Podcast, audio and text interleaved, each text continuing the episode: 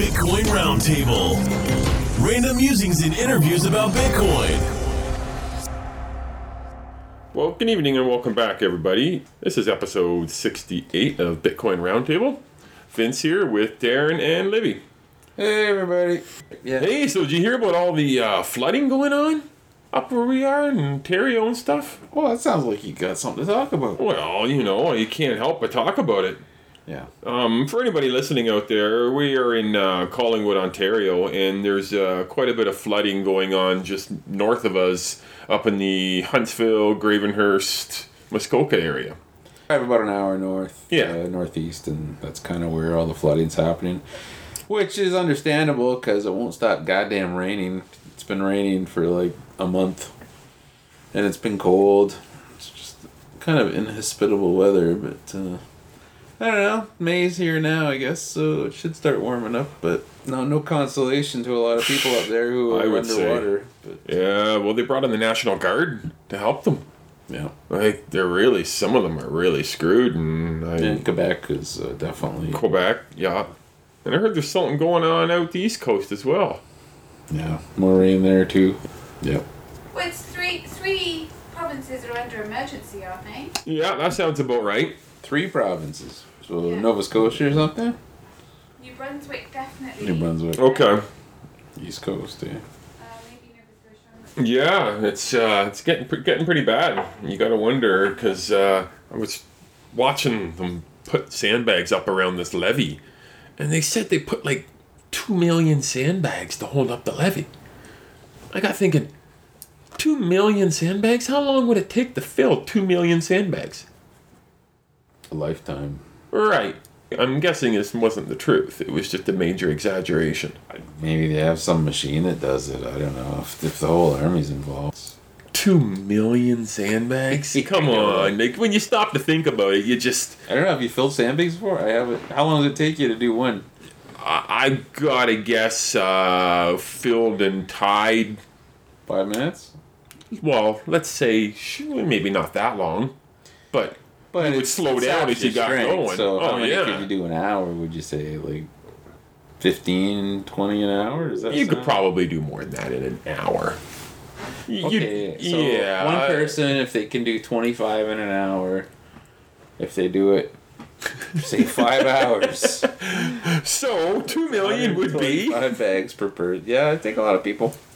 Yeah, you know, just well, it's a huge effort. sure. And I couldn't imagine watching water take my house away and not have any insurance, and basically you're screwed. Yeah, Well, that's going to happen all over the world. Well, you gotta wonder with global warming, right? Depends. And well, there you go. Like buy buy a house on on the top of a hill, people. Don't buy it near the water. yes. Seriously, absolutely do. Well, sure, if you can. Yeah. There you go. You'll be safe, Vince. True, but I can. I, I'm still not on the top of the hill. I can still get it. It can still run down. Be safe. I don't think my house is going to wash away. No, No. If your house gets flooded, we're probably all dead. we're Yeah. probably all dead anyway. Yeah. Yeah. We're all swimming. Yeah. Oh, what else is going on? Oh, a lot of pressure on the Canadian government right now to get rid of the stress test. Okay, why? Well, Tim Hudak, who used to be a politician, is now the president of the Ontario Realtors Association or the Canadian Realtors Association. Maybe Ontario. Okay. It's the same old shit, right? Yeah. They want to get rid of the stress test to keep house prices high. Well, they don't say that. You know, they want to get rid of the stress ha- test to allow more new entrants in the market to be able to afford to buy their houses. Um, you know, and it's basically completely official that they some there's some stat out there. They looked at the numbers and they said if if the stress test was gone, house prices would instantly rise on average by $36,000 per house. So, really, what happens is you get rid of the stress test, you just inflate the cost of the house, so there's no real advantage to it. The downside is it increases the risk of buyers being able to not handle a mortgage in case there's you know, Which is why something negative happens, right? Which is why the stress was put in there in the first place. Right, but now they all want they want to get rid of it, and TD Bank's in there too, right? Because Of what's course. happening with the stress tests are the banks. I mean, they're literally they can. If the person fails the stress test, a, a big bank cannot give them a mortgage. Right. So there's been a large increase in private mortgages. and Mhm. People going to, um, you know, private, Private lenders and stuff. Yeah. So the banks are missing out on business. So the banks want the business. So they are now advocating for these stress tests to be dumped or lessened, as they say. Basically, all the power, all the money wants the stress test gone. Although it's a good thing, I I believe for home buyers. If you want to buy a house, you know the stress test will uh, allow the house prices to come down a bit, so you can buy more house for less money. It's stressed and it, it's helping people out. Like, let's remember if you can't afford two points above what you're paying now, you probably shouldn't be. Despite what you may believe, there's still a massive component of the population that believes house prices are going to keep going up. So everybody's still trying to scramble in to get a house so they can sell it for more money later on. Is it rational? Not really. The rational side of it would say, well, considering that real wages haven't risen in what, like 15 years or something like that, you know, the ultimate ultimately the price of a house is is tied to wage, which would really be an obvious indication for many people that house prices are heavily, still heavily overinflated. Yet, everyone wants to jump in because they don't want to go in the stock market. I think most Canadians believe that investing your money for retirement means buying a house and then selling it later for for more money. Well, because those are the stories they're hearing right now, right? Those baby boomers who bought their homes in Toronto for forty thousand, and they're selling them for a million and a half, two million now. But supply and demand affects house pricing. Sure. Like as long as you've If you're got, making sixty thousand a year, yeah, and you want you know but all the houses are priced at 1.5 million you know there's no demand. Because there's not it's not affordable. So affordability drives demand. And now supply is a bit of that side as well. You know the supply side of housing is gauged as it's a it's a component of time. So the number of houses that are for sale currently in some specific town mm-hmm. Would be three months worth okay, so basically, the number of houses that sell per week, you know what I mean? They they say, okay, well, it would take X number of weeks to sell them in this many houses that are currently on the market. I don't know. There's some explosive numbers coming out of BC, but of course, BC is also driven by uh, Premier Horgan. Basically, you're you're punished heavily for being a homeowner, especially if you own more than one. If you own a vacation home that's in BC, you're super punished because you're basically forced to pay money if it's empty. You know, it's an empty house tax. It's also a second house tax. but didn't they do that to stop a lot of the foreign buyers from? I heard they have entire Yeah, you streets know- in Vancouver that no one's living in their houses. It's funny that you say that. You know, when we talked about this, even I think last year, that it's basically a myth. The whole foreign buyer thing, and they just did a study. I think in February in Canada, Royal Bank did a study, and they said you know foreign buyers account for. I think less than six percent of the buyers, and what it really is is. Uh, you know, you and me, Canadians, that uh, speculating and buying, and speculators buying multiple houses, all that kind of stuff, just ramping it up. Sure, they they brought in a tax on uh, the foreign buyers as well.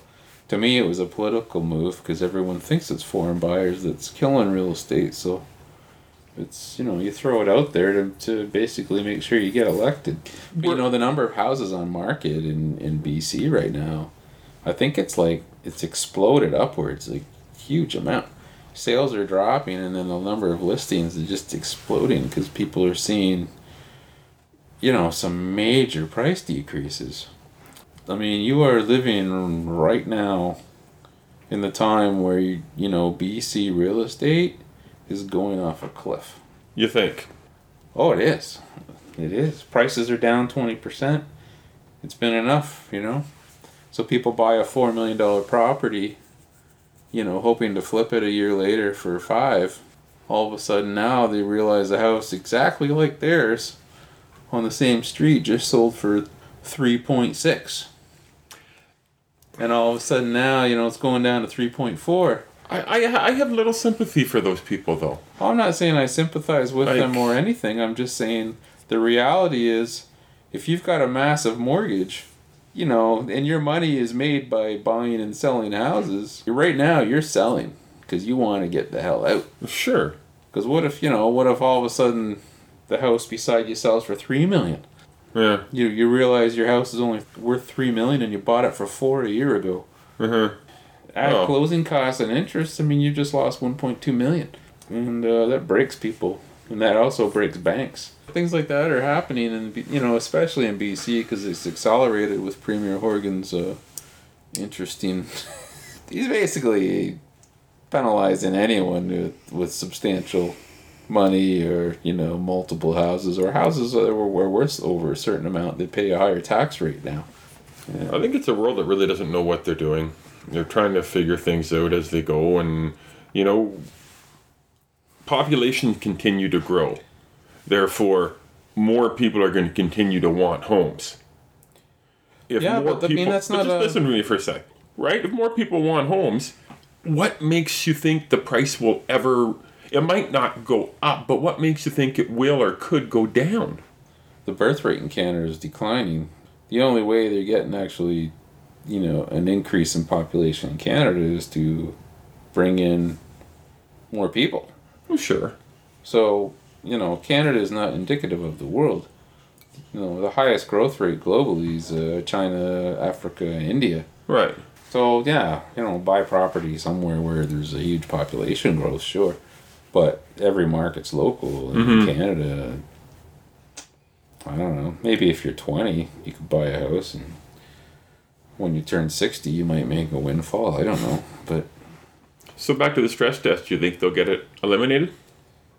oh, I think so. Do you? Yeah, I think this fall. Because there's federal election coming, so Right. they'll get rid of the stress test in hopes to get more votes. Mm-hmm. Right. I don't really feel it's going to have too much of an effect on the trend of house prices, though. Because the trend right now is down. Yes. It's going to continue going down. And my personal opinion is it's got a long way to go yet. to go down. Yeah. Yeah, you know, that can Yeah. change or whatever with monetary policy and perhaps, you know, they institute negative interest rates to make sure that all these house owners make sure, you know, get paid. Hmm. Keep the house prices high so all the baby boomers can exit with uh, some money in their pocket. I don't know.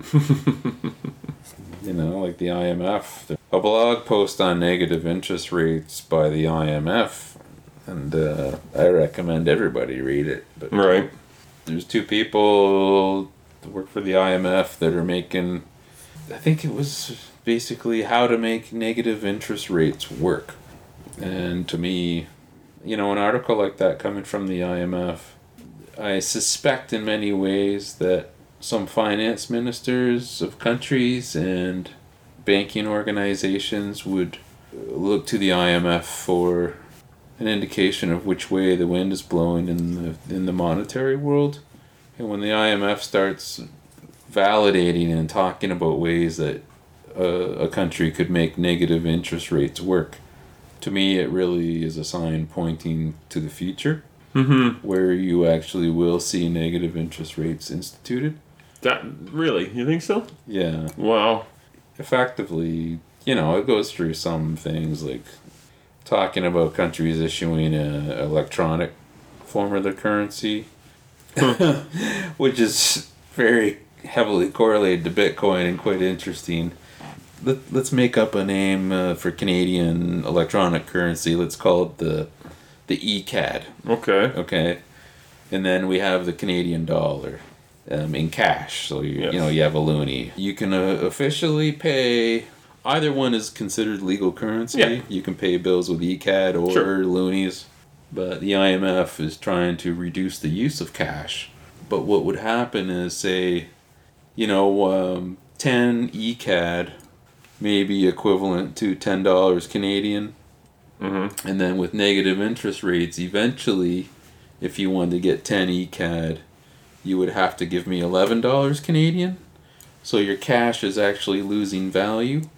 And if you had a bank account, say you had 50,000 in the bank, the negative interest rates would also apply there so that if you walked in a year later, you know, not not even to mention service fees, you know, you may wind up with like I don't know, 48,000 in cash in uh, in your bank account. Like it would be applied across the board to everyone, not just banks. So negative interest rates would be, you know, and they view it as a very positive thing to make sure that people don't hold on to their cash and they spend it. You know, in their view, it's important. It's important that the economy is always boosted and people are spending as much money as they possibly can Well, that's true. You know, if you truly care about your population, you hope that people actually have some money saved, you know, and they're they've got it invested so that they can actually fund their retirement. Everything I'm seeing on, you know, from a government driven standpoint is always based on trying to get you, the consumer, to consume and spend as much as possible. It's it's a weird thing. But anyways, Yeah. the most interesting part of it to me is how does Bitcoin fare in that type of situation? It fares beautifully because they can't print more Bitcoin. You know, negative interest rates. It doesn't apply to Bitcoin. They can't set, you know, interest on Bitcoin. It's a it's a world currency. It just is what it is. Mm-hmm.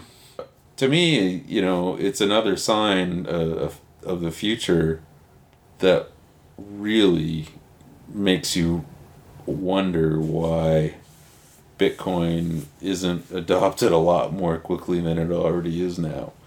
Because when negative interest rates come in, it will become a lot more important to you yet again to try to retain what is yours. Right. And, you know, when it comes to money, people are used to holding on to money thinking they're able to retain what is theirs. The IMF blog is really pointing out the future strategy to try to ensure that, you know, whatever cash you have in your pocket will just continually decline in value. And, you know, governments will be happy because the massive debts they've run up will be will decrease in value, right? Because twenty thousand dollars today, I mean, is a lot, but Yeah. you know, when negative interest rates get applied, all of a sudden it's not as much as it was, and over you mm-hmm. know, and over years the the debt becomes much smaller. You know, sure, okay, maybe there's not a lot of big Bitcoin full on advocates and you know there's always a risk to everything if you're if you're prudent and consider yourself a steward of your own assets and finances you really do have to have some percentage of your assets in something like bitcoin Cryptocurrency of some sort. uh, it decreases your risk Sure. if you got money spread out in multiple things, you're you know if one thing blows up, it's not as risky for you because you didn't have all your your uh, eggs in one basket. Yeah. You know, and if you start seeing negative interest rates come on strong, you know, have to have a percentage of your assets in Bitcoin, even a small percentage. I think uh, there's been a couple in the Wall Street analysts that talk about portfolios with less than five percent of the uh, the portfolio in Bitcoin is certainly enough because if Bitcoin starts to take off, even if the rest of your investments, ninety five percent of your investments get cut in half, if Bitcoin goes, Yeah. it's going to go up a hundred times Yeah. in value. So Yeah. It, it's a huge, you know what I mean? Uh, well, that's what they're talking about. Offsetting your risk, right? Is what you're doing. Exactly. Yeah. And that's exactly what they say, right? Yeah. You don't have to have all of your money in Bitcoin. In fact, you know, at this point, if there's any risk that Bitcoin doesn't actually work out, I personally think it's small, but even if it is a significant risk, you know, that's why you don't have all your money in Bitcoin. Oh, and we, we've talked about that many times. But I don't think anybody really does. I, I Well. mean, there's not many that would, anyway. So I certainly don't. But I got a good chunk of it in Bitcoin because I believe in it, and, I, and if it does take off, it's it's huge, right? Mm-hmm. Speaking of Bitcoin, I was reading something about they think they found. Uh, What Satoshi yeah, Nakamoto? Satoshi Nakamoto. They think they found him, oh, I haven't heard about that. and that. somebody somebody said they're going to release who he is. Oh wow! Yeah, you've been reading up on it. I A little bit, yeah. So it's not Craig Wright. Well, I, I can't talk about him too much. I don't want to get sued. Except for uh, It's you, Vince. Yeah, it's me. I've got a million Bitcoin. You're Satoshi Nakamoto. Yep, I am. Yeah. Oh, wow, I lucked out being a friend of Satoshi's. I didn't even know it. Would you like a couple hundred thousand Bitcoin? I got a million. Well, I always wanted to buy Hong Kong. Um, by the way, Vince can't even get into his email, so he Oh, did oh, that Nate. Oh, Oh, whoa, whoa! What do you mean I can't get? I had no problem getting into my email. Our, our producer's a, a little sensitive about email right now. Yeah, I, I, I came over to record, and my whole entire email and social media accounts have all gotten hacked, and all the passwords have been changed, and I've been told that I no longer get to monitor them. Well, actually, you couldn't get into them, so No, that's not true. The one wouldn't sync is the only problem. I could get in. Well, I couldn't get into the one. I didn't say you couldn't monitor them. I just said I, I would. You like want to keep a over- c- close eye on them. I would oversee them. Yeah, you know, like a like a mother would say to their five year old at the playground. well, playground. that's because remember We, there's a history there, Ben. you've lost access to some accounts that were it was important not to lose access to. I have, I have. There's a history. Now you have a supervisor assigned. I know there's a lot of people out there that are in the same damn boat I'm in. There's too many frickin' passwords, too many frickin' accounts, too many frickin' links, too many. Oh, oh, I get it. and I, I don't have a password book. Well, maybe you should get one. Like my wife has a password book, and she writes all her passwords down. She keeps them in the top drawer of her computer desk. Yeah, my dad does Right. it and he laminates it and he puts it on next to his desk. Yeah. If you're gonna get hacked, I mean, you know, it's usually someone online hacking you, right? Not Someone breaking in. someone in your same house. But if someone breaks in, sure. But you know, I mean, you know, many people keep different password books for different things, right? Keep some uh, somewhere and then keep some in a different place. You have to write them down nowadays because you can't possibly remember them because they make you set them up with difficulty strength. So you have Well, to. put- look, you know, that's there's also 2FA, you know, the encrypted protocol that with your phone, and I mean, there's other options as well. It's not always right. super convoluted, but it can get convoluted quite easily. Or uh, I, I lost one of my Bitcoin wallets because my phone died. Uh, I did the same thing. Something happened. It's gone forever anyway.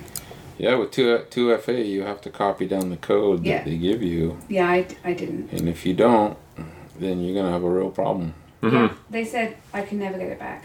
They they said basically just keep trying every password you could, and I was like, yeah, but it's twelve word password.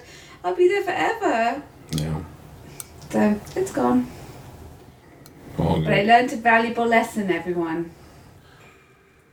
why don't you just uh, get your wife to sew the passwords on the inside of your socks? I'm sure she'd be up for that, Vince. Yeah. Yeah, I'm sure she would too. Ma- Now, my mom probably would do it. Yeah, your mum would do it. If I asked my mom, she probably That's would actually do it. not a bad idea. As long as, My you know. mum would do it. My What mum happens would do when you if lose your she socks? Why don't you tattoo them below the, your lovely tattoo? Just My just- passwords? Yeah, Yeah, some just- people just get as small, passwords just tattooed small. on them. No, you'd never forget them. They'd be tattooed forever on your skin. It's an option. Thanks for listening this week, everybody. Sorry it was uh, a little off topic here and there, but uh, we appreciate you coming out. We were scrambling around a bit there, but we covered some interesting points. And you know, Bitcoin value is interesting too. You know, there's a like it happened a little while ago. There's a lot of people saying it's going to be going down. So I love I love it when I hear that because all the speculators short it, which means it'll actually go up. Right. and I think it's around 5,400. I was going to say, yeah, it's shy of 54 or something. The stability is nice to see. Hmm. Some people are still calling for 3,000. I don't know. Hard to say, but it's definitely looking optimistic going forward from here. Anyways, good night. Bitcoin Roundtable. Random musings and interviews about Bitcoin.